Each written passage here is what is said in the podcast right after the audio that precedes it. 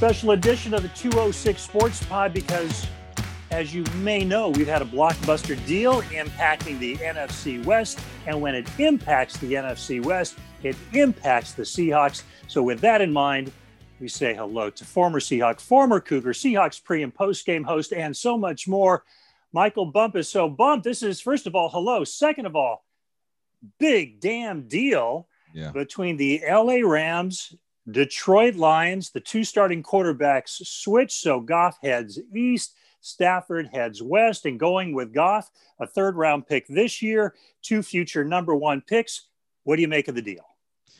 I was um when I found out the deal was going down, I was actually in Yakima and I got a text. Someone texted me a tweet from Schefter, I believe it was.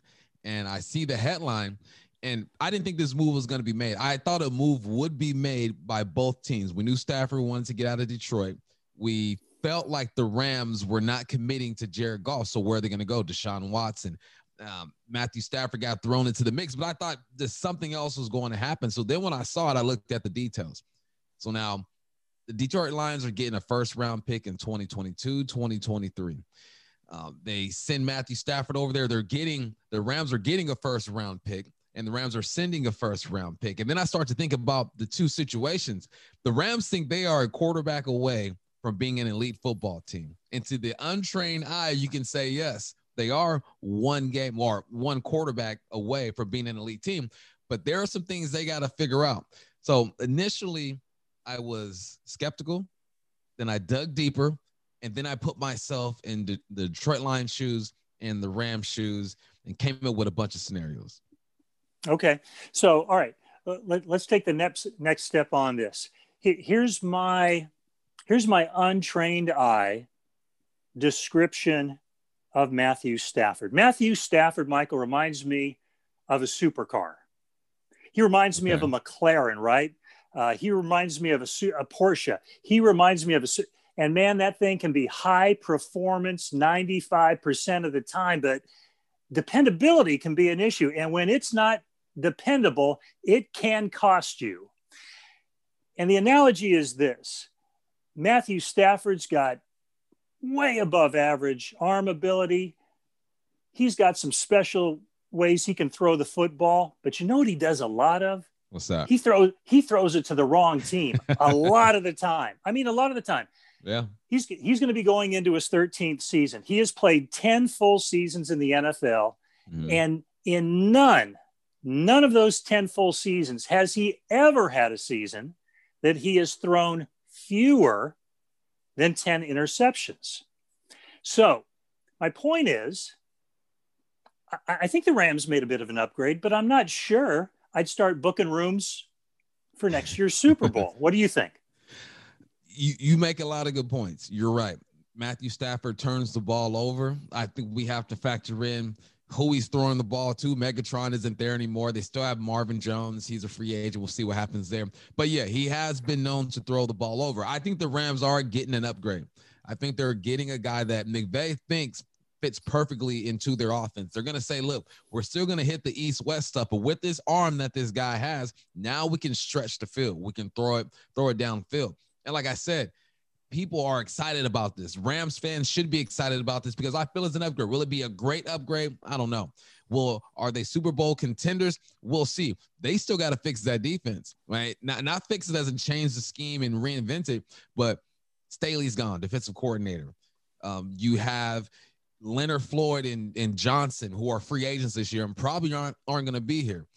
Who's going to run your defense? Who's going to fill the void with those two? There's some other things that they need to do. I think they did get an upgrade at the quarterback position, though.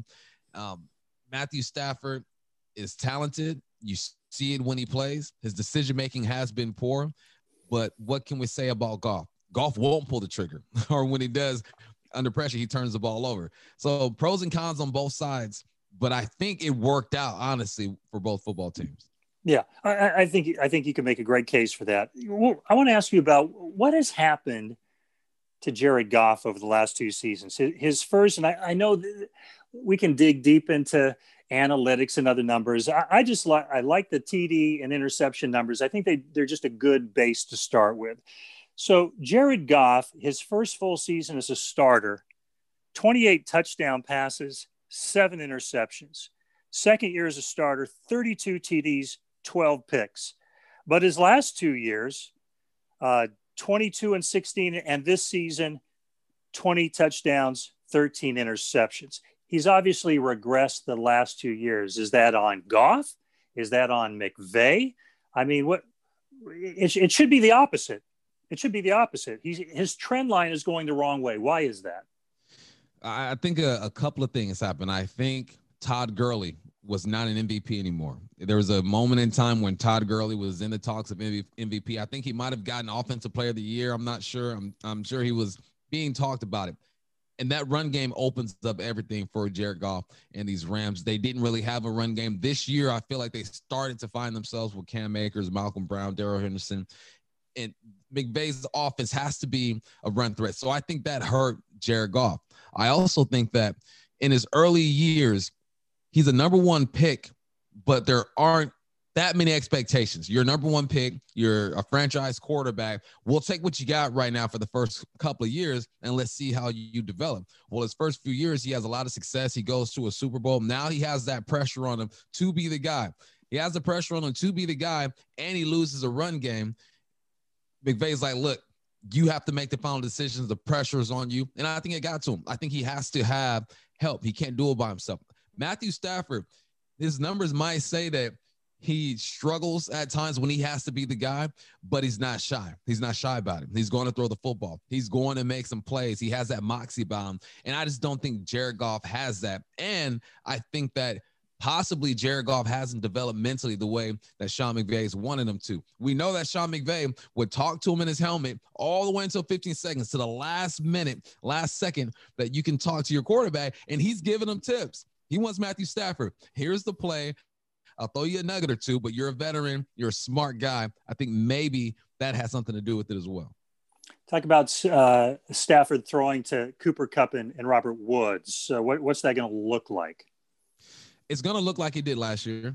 Cooper Kupp and Robert Woods have, I believe, they're top like five when it comes to yards after the catch the last two seasons in the NFL. And that's because they do the crossing routes, the short stuff. I think that's going to be there for them. But now I think they're going to get vertical a bit more because um, of the threat of Stafford, his arm. He's a veteran. He, he's going to be able to read defenses. And he hasn't had weapons like that in a long time. He has had Marvin Jones. Calvin Johnson, those guys are great. But now he has a tandem, a true tandem, who I feel like is pretty good. Now, I talked to Paul Moyer, and Paul brought something to my attention. He goes, Well, they don't have a receiver that's just going to blow the top off of the defense, and that they don't. Cooper Kupp is fast. I told him, okay, they're not going to blow the top off, but he'll stretch it. He'll uh, at least stretch it. So they're still going to have to do some things on offense as well. But I think it'll look similar. More shots down the field, though look, we know, let, us bring this around to the, the, team we love to talk about and cover, and that's the Seahawks. John Schneider, Pete Carroll, they have a vision, they have a plan. They've got a new offensive coordinator, ironically, coming up from LA, okay, from the Rams. So that, that adds a whole level of, of intrigue to that rivalry. My question is this Is Matthew Stafford's acquisition by the Rams significant enough that it'll leave John and Pete with more to think about this offseason in terms of how they build their defense and try to improve on it? Do they have to think about Stafford being in the division, or that's just not that important in terms of what they hope to accomplish?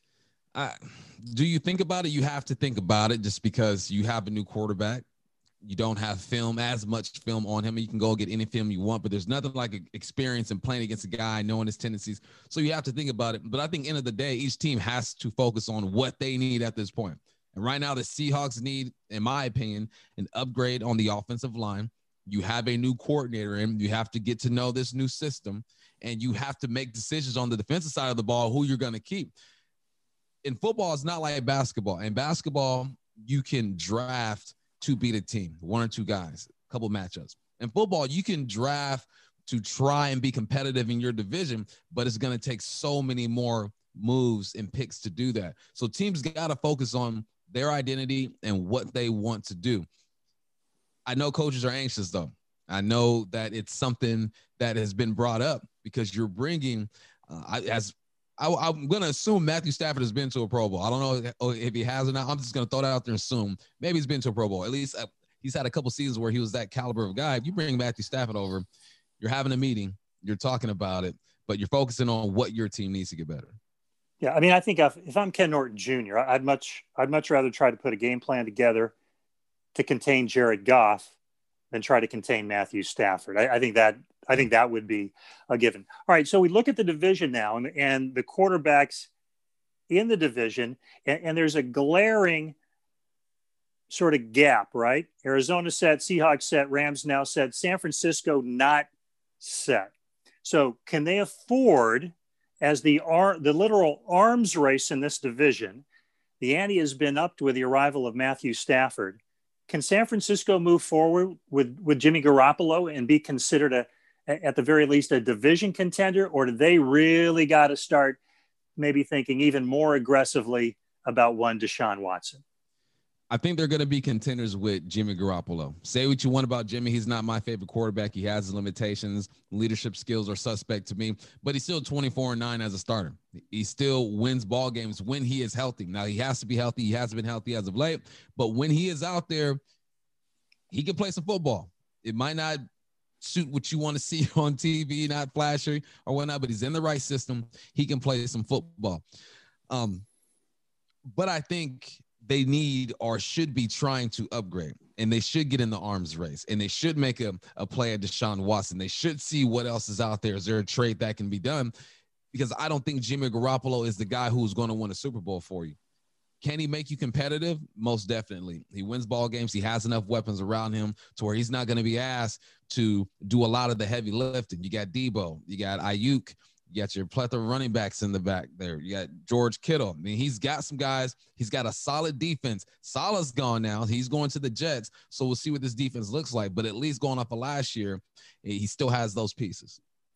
Fair to assume that, and we talked about the price tag for the for the Rams to acquire Stafford. It was a hefty one. Um, Deshaun Watson's going to cost another team more than that, isn't he? Yeah, he is. He should. He he looked at that that deal and laughed. Two first rounders. All right, you want me? You're gonna bunch of first rounders. And the Texans, they're talking about they don't want to move them. They're not interested. After seeing that deal, they have to be interested. And I think they're interested before that. They just have to play this game with with the media right. and the public. But um, yeah, he's gonna be worth a, a couple of first rounders at least. All right. Blockbuster deal NFL as uh, Stafford heads west, Goff heads east. I agree with you, Michael. Makes LA a better team, but I don't think it makes them necessarily uh, an NFC favorite to get to the Super Bowl. Um, we, we saw where it all ended for them in Green Bay. Of course, we saw where it ended for the Seahawks a week earlier against the Rams in Seattle. So uh, I, just love it. I think it adds to what is already a fascinating division. This is a very cool storyline coming into the NFC West so, and more to come. We just, we haven't even started the offseason. We got the Super Bowl coming up.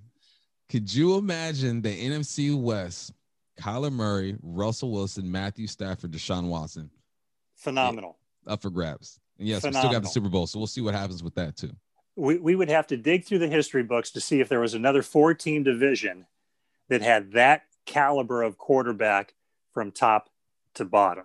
Yeah, that would be that'd be special. It'd be a nightmare for each other's all the defensive coordinators in the division. Very little sleep potentially next season. Bump, we always appreciate it. Thanks for breaking it down for us. All right. No problem. You don't have to go home, but you can't stay here.